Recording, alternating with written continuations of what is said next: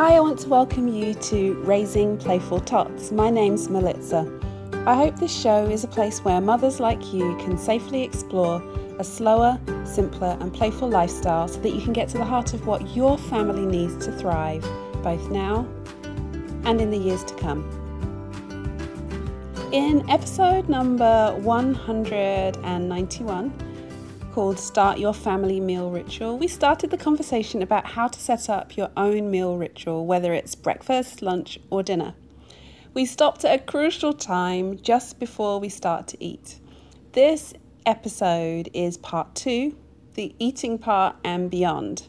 So if you want to check back with episode number 191 first before you continue with this one, that would be good. But you can also just continue with this one and go back and do that one another time. Setting up a family meal ritual takes time as you try things out for your family. As the children get older, we try new things, and because sometimes we just fancy a change. So, I hope some of the things that we talk about in today's episode will give you pause for thought and make you consider the things that you're doing. And maybe it will inspire you to share some of those things with all of us. During the meal, we talk about our day. This probably is the trickiest part for many of us. By the time we get to the table, we're tired, maybe we're cranky, and definitely time challenged. In my Simple Parenting and Simple Planner, I have a list of questions that we use faithfully at the table to get conversation going. It can be hard to think of questions in the moment, so in this ebook, I have something that you can grab quickly, and it takes the thinking about what the questions you just can scan through and see if there's something that you can talk about. All of the questions are open ended questions, so as long as you um, ask them well, then you don't just get the yes no answers and they can lead on to something else. I'll leave a link for that ebook in the show notes. I hope that it's useful for you. Dinner time conversation is not something most families can just wing. You can't just wing it and go, well, I'll think of something in the moment and, and it will happen. Because usually it just won't happen or it won't happen the way that you would like. It doesn't mean that dinner time conversation is like writing an essay where you have to prepare yourself and get all of these things and study and um, make sure that you're well prepared at the table. But it does take a little forethought before you you do it, especially if you're just starting out. At the beginning, you'll want to have some sort of structure and be prepared for anything.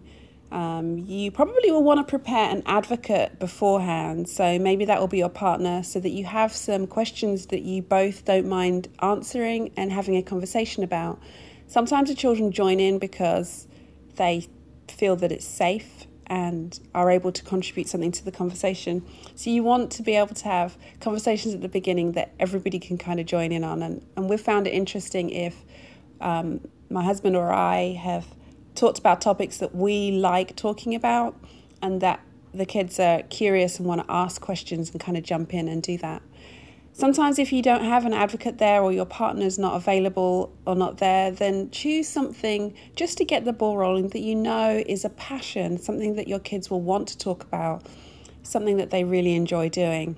You just want something to really be able to start the questions going from just the one word answers and the grunts and the moans at the table while they just eat to be able to having their head up and being able to, to say more than just these one word answers. Topic start with topics and things that you will know will be interesting for you and your family so that you can get going. sounds like an easy thing, but sometimes we just pluck things out of the air because we think, well, that will be a good topic, and we have no idea how it's going to go down.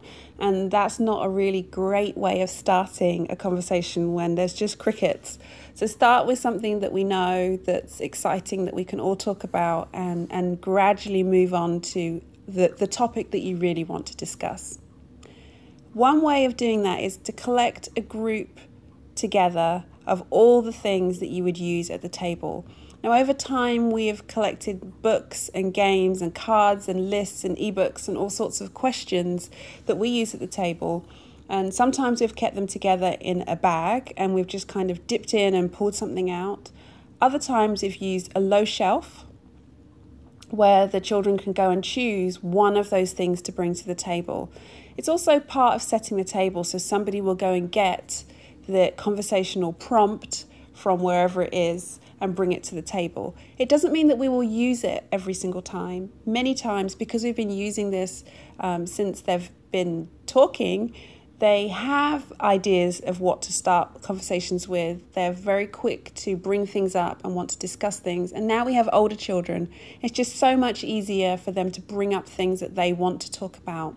But sometimes they like to flick through the books, just like how we would, and ask us questions about things that they're curious to know about or they want to bring things to us. So having a prompt on the table really helps to get this going. And having a range of things has helped too. So sometimes it will be a, a play type game activity that we might want to do. Sometimes it will be a question about the past or um, an experience that they want to recount or a story that they would like to hear more about. Sometimes it's just a prompt from a book, an ebook, or something that's about. So we kind of vary it according to our mood. You know, sometimes none of us are really in a talkative mood. So we just want to read a poem or share something that that made us laugh. So you don't have it doesn't have to be prescribed. It doesn't have to be boring. It doesn't have to be prescriptive, but just gather together an eclectic group of things that you can use to help you be able to have a variety of conversations. Another thing that we can talk about at the table isn't just the prompts that we have that are often random and have nothing to do with where we are. We just fancy knowing the answer to, you know, what was your teacher's name when you were in third grade. You know, that's a really interesting conversation to have, but it's it might not be related to anything. We can now share topical discussions reflecting the current, the local, the national, or international news. Now, we have to be careful about how deep we go, and of course, we decide as families how much information we want our children to have and what we decide to do. I'm recording this today after three very violent acts, one day after another in America, with two black men who were shot dead by police officers, and this morning waking up to police officers shot dead in Dallas. While the videos floating around are far too graphic to show my children and not really something to watch at dinner time either, they raise many issues we as parents will want to speak on. Our children will have questions, and certainly they will be overhearing opinion after opinion. Some of these opinions we may agree with, and some of them we won't. Other children talk to other children, and we don't know how they're discussing and what where they're getting their information from. So even though in our homes we may or may not be hearing some of this information, our children will be still getting snatches of these types of things all day, everywhere from different sources, and we'll want to talk about it.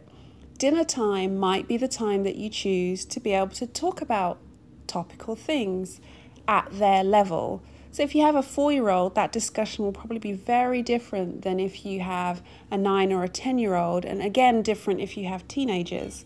If you have all three of them in the home, it will be a very careful discussion about certain things, and it will just be the start of a discussion and hearing their responses and the information that comes back because that's what part of this family ritual that we're creating here at the dinner table is allowing conversation to happen and be able to learn perspective from what's going on. Our children will have questions, and sometimes because they're not asking them straight out, we think that they don't. But once given the, the time and the space and the, the quietness, if we ask a question and just give it a moment, sometimes they will have quite interesting questions for us. As part of our usual ongoing family conversations. Topics like drugs and racism and poverty and immigration and politics and social media, tattling and losing clothes, lunch boxes, gym shoes, coats will come up from time to time. Some of it because we bring it up. We've decided we're fed up of uh, trying to find missing clothes that are in lost property and we want to talk about looking after our things. Maybe the same with lunch boxes. All the lunch boxes are at school and none of them are at home. Maybe you've seen something to do with poverty and the children reacted in a certain way and you want to address that and talk about that. Because we bring it up, and sometimes because it's the right time, the family meal time can be the time for that. Not in all families, but in some families, this is a time where people might choose to do something like that. Just like the Birds and the Bees talk is a series of ongoing talks, many of these issues and conversations happen often and in an age appropriate way. The key here is not to worry if we don't have all the answers because there are lots of things that are happening that we just don't understand why, and we may not fully understand why. We lead with compassion and we lead with empathy, and we try and see things from the multi perspective.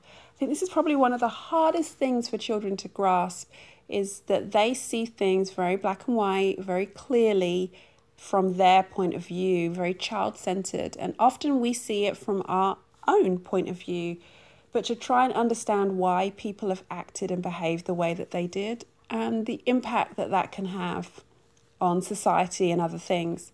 We don't have to get deep or, or make this too hard, too much like hard work. You know, this is not a lecture series that, that we're doing, but having a chance to be able to be open and honest encourages conversation to be able to happen at other times when you're at the sink when you're fixing the bike, when you're doing laundry, when you're going for your walk. Other conversations are able to happen once you establish this trust of being able to talk about many different things. All of us need the opportunity to talk through our feelings and organize our perspectives. And sometimes it's not until we actually start talking do we realize, wow, did I really think that? Do I really believe that? Sometimes it's not until another member of our family challenges us in what we've just said do we start to change our perspective. And it's not until we are talking that we realize that these things can happen. We change when we have the right information and act when we're comfortable. The dinner table is a good place to set the atmosphere for discussions of any sort because we as parents can direct the tone and make sure that we're not being harsh or critical. We're not pointing the finger and using inappropriate body language and posture. We can control that in the, in the sense that we can label it and name it and talk about it. You know, the way in which you just spoke, you had a, an important point or a forceful point, but you didn't have to lean in like that and you didn't have to point your finger and you didn't have to tut. You know, we can say all of those types of things. We can set the boundaries of what's acceptable, you know, stomping off because we don't agree. Probably not a good idea unless perhaps we're cooling down. And we can support the questions and say, well, you know, I, I don't know all the answers. You know, where can we find the information? Let's look things up. Who can we ask? Uh, you know, we all have our systems for what we decide that we're going to do. It's a good opportunity to talk about our family values and perhaps why I think that way or why your dad thinks that way or why, you know, auntie that's sitting with us today, why she thinks that way. So there's a good opportunity to see a variety of different perspectives at the table and provide that space for critical thinking Sometimes critical thinking is just hearing what other people have to say and kind of mulling it over enough that you it challenges what the kids are saying and it challenges what you're saying, but you don't always have to respond completely. And because you're eating, it's great. You can just kind of carry on eating and, and not have to immediately respond. Critical thinking and that pausing and thinking through things um, doesn't always happen, but the dinner time is a really good way of doing that because there's food that's gone in your mouth and you know you can't talk as well with the food there so you kind of have to process it and think it a bit through a bit more Not all families I can appreciate like to go deep at the table, and, and neither should we. You know, sometimes the table is not the place for having those types of conversations or any type of conversation. So I guess as parents and as kids, we kind of find the right tone and we set it. We decide what we're going to do. Maybe they're too young or you don't want to. Maybe you want to start and initiate these things. But whatever you decide to do, um, conversations at the table can be wide and varied and it's it's really interesting when you've got a chance to listen to a different point of view without wanting to jump in and give your point of view about it too. Many times I've been surprised at the reactions from my family and to the questions or the situations that we've talked about. And it's given me a new perspective on why they think and feel the way that they do, it's also given me an opportunity to not panic and think, oh my goodness, I had no idea that they thought that and that's terrible. But instead to think, I need to show different ways of doing this more. I need to find other examples, or we need to have more conversations about this for us to kind of unpick what's really going on apart from the the topical conversations that can be really quite dense and tricky and the community issues that are going on locally that are affecting us and uh, and our families there are lots of things that happen day to day that can be overlooked or missed. So we share projects or posters from school. We also take test revision questions anything goes. So if you have something you want to share at the table, you can usually see there's a pile or a bag that, that's right next to their chair. So we can tell that this is kind of a show and tell dinner time. And so, so this is a, a nice way of sharing whatever it is that each person is doing. Now, it doesn't matter whether you're uh, the youngest in the family or the oldest in the family. We don't look down on what everybody's doing because we all had to start from somewhere when one child has done really well, but everybody else thinks that's easy peasy, we talk about how good it is that they've worked really hard if that's what they've done. But we don't mock them for, I've already done that, that's really easy. So, uh, the family mealtime is a great way of sharing our family values because we were able to share how we deal with other people and how we encourage them without making them feel inadequate because you've already done it. We're big fans of dinner games. We've ordered different ones from Amazon in the past, and we could pick out a game where we've played. We've had a one of the fun games we used to love to play was we'd get an oven mitt and we would put small random things inside, and you had to put your hand inside the mitt and feel around and try and guess what it is before you pulled it out. And so that was a lot of fun to be able to do that. Totally random, had nothing to do with anything, but it was something that got us all talking at the table with what it was that was inside. And some of the things that the kids decided to put inside, I'm sure you can imagine, are quite scary. But I think the worst was when they put in a, a green bean. Oh, t- touching a green bean inside one of those things is just, it was not a good experience um, that time. So we've had a, lot of fun doing that, and we've also had fun playing some of those games like Don't Say It, where you have like seven words that you're not allowed to say, and you're trying to describe one word, and that's that was a lot of fun to be able to do as well. So we, we've played silly games and fun games to kind of get the humor and everything going. We've done the topical games of topical conversations of things that are going on in the real world that we wanted to bring up and that we wanted to, to talk about. We've, we've done things from school that we've brought home, you know, awards, medals, uh, certificates, artwork, music, all sorts of things that have been shared as well. So, apart from conversation so, and games and topical events and communication, what else happens in our family meal? Well, we've we've had the meal, We've had the conversation and we're finishing up. Let's look at some of the other equipment that might be around the table.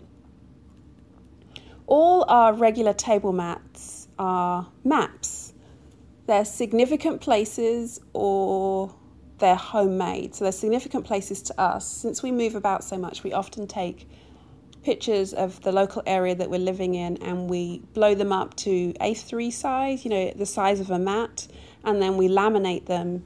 It's a good reminder of where we were because when you're living in a completely new place, um, it's easy to forget where you came from and what you were doing. So we have quite a few of those types of mats. So they, they mean something special to us, but for most other people, they wouldn't understand why that picture is particularly there. Or we've made some homemade ones at Christmas time and other times when we've had friends over to celebrate our friendships, we might have made mats too. We're big on geographical games, and so we have maps of all the different continents, some of specific countries that we like to look for. We love to pick out the, the names and try and say them and try and find the countries and different places.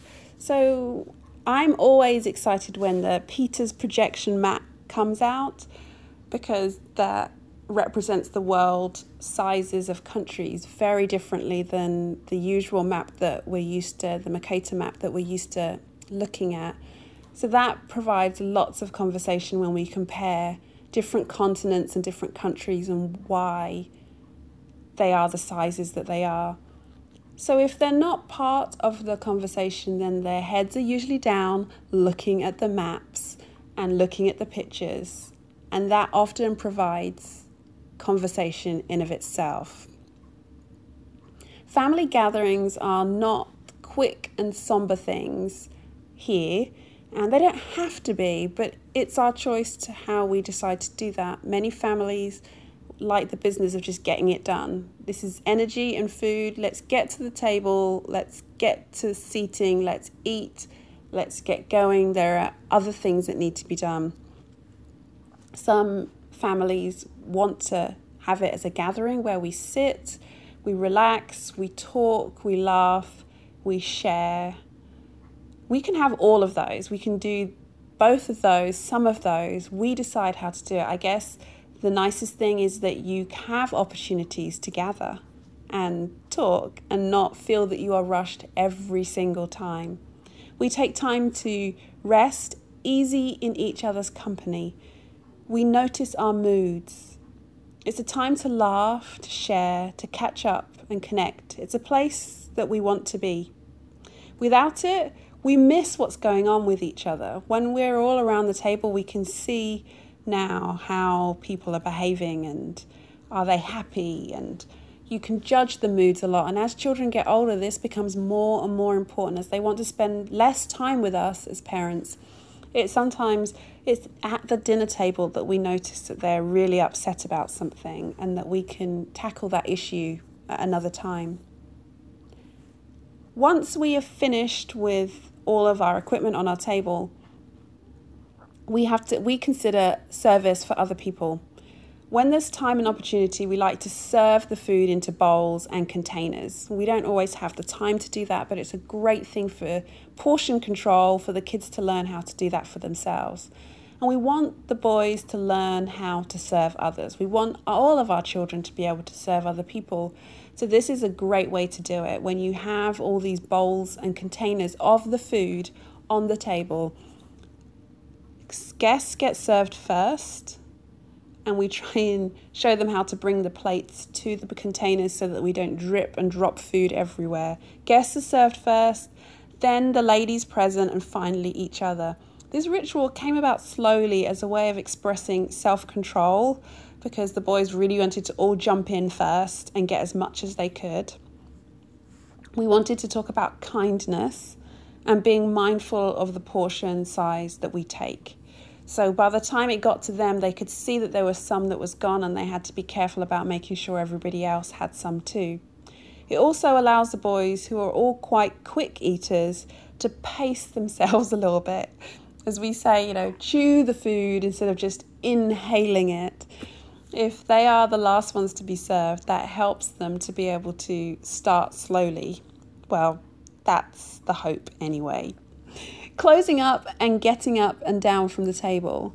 We have quite a full table, as you can imagine, with all of the different containers on the containers for the cutlery, the mats, all the containers for the food, and the uh, the, the food itself, everything. You know, there's quite a lot of stuff that's already on there. And we try and discourage getting up and down from the table. Oh, let me go and get a napkin. Oh, I need to go and get a drink. We try and make sure that everything is on the table, and if it's not, then we'll try and do without it. At the moment, we're actually struggling with this. I don't know what's happened, but this this seems to be quite the struggle in our house at the moment to just sit down at the table and not bounce back up and go and get something else.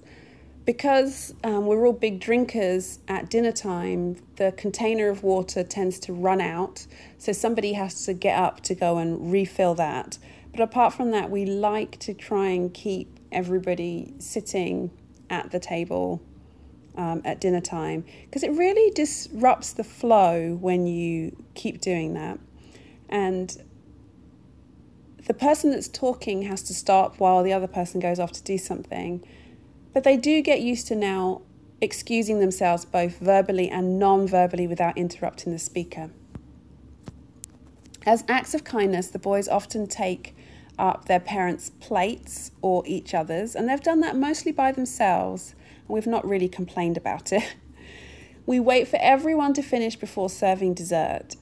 If there's one or asking about it. Partly it's not to rush those who are still eating, and we're trying to savour the time, the company, and not hurry everyone along to get to dessert.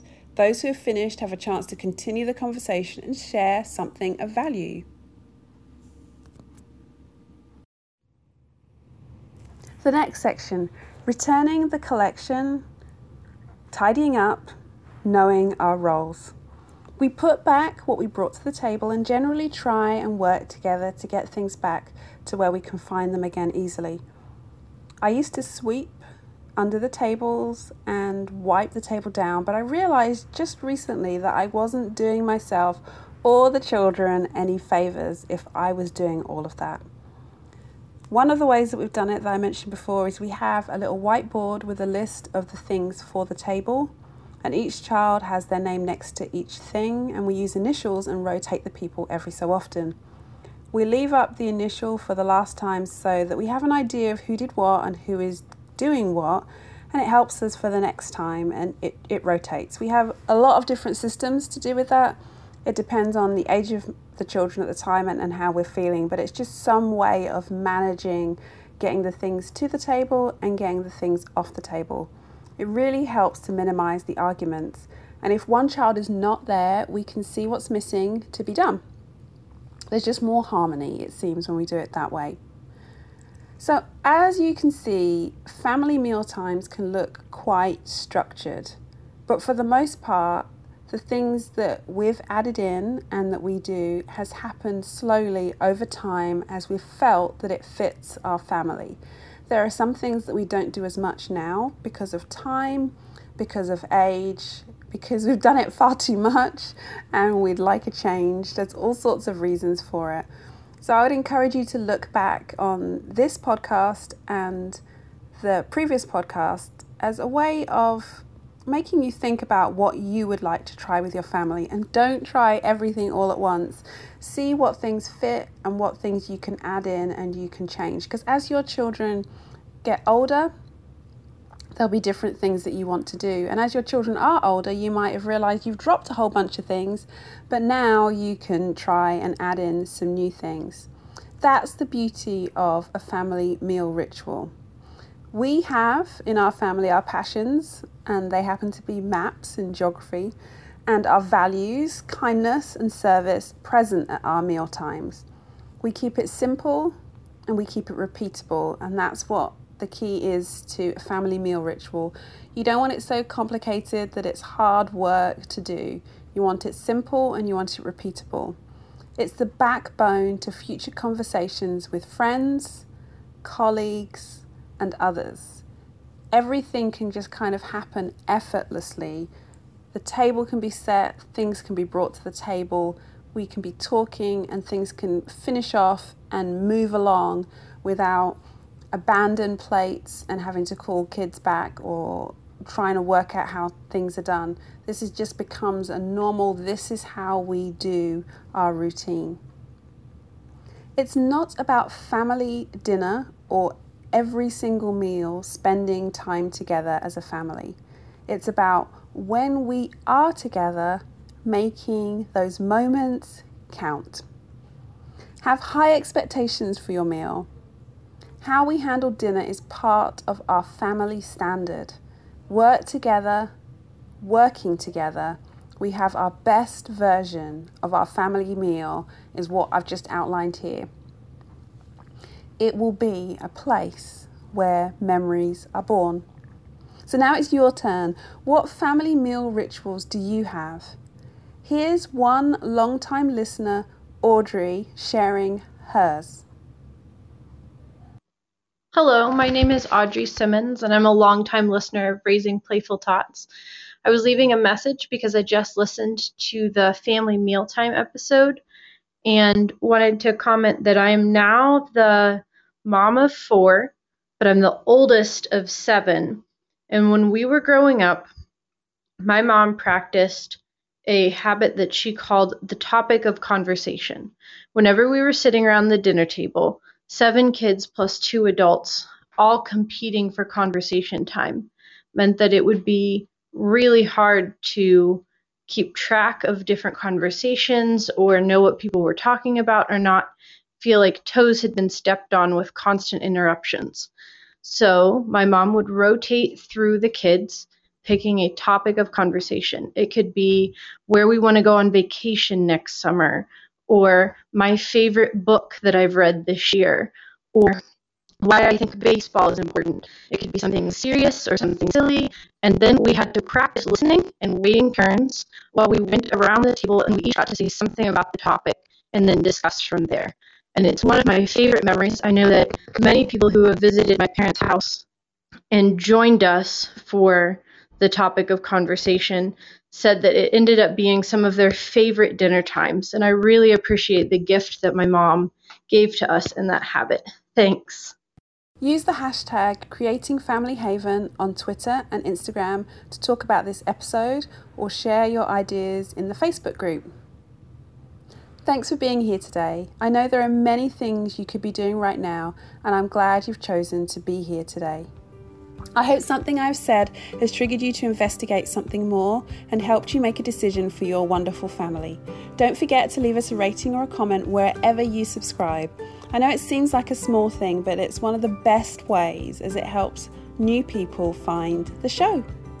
Show notes for today's show with links is at raisingplayfultots.com forward slash 192. While you're there, get the fortnightly Raising Playful Tots note that has some encouragement and ideas for our journey of intentional, simple parenting and simple play. See you again next time. You've been listening to Raising Playful Tots, show number 192. Come over and play next week. Until then, find time for some unplugged play and intentional parenting. Join with me each week as we share, learn, and laugh together about making the most of creating our family haven. Goodbye.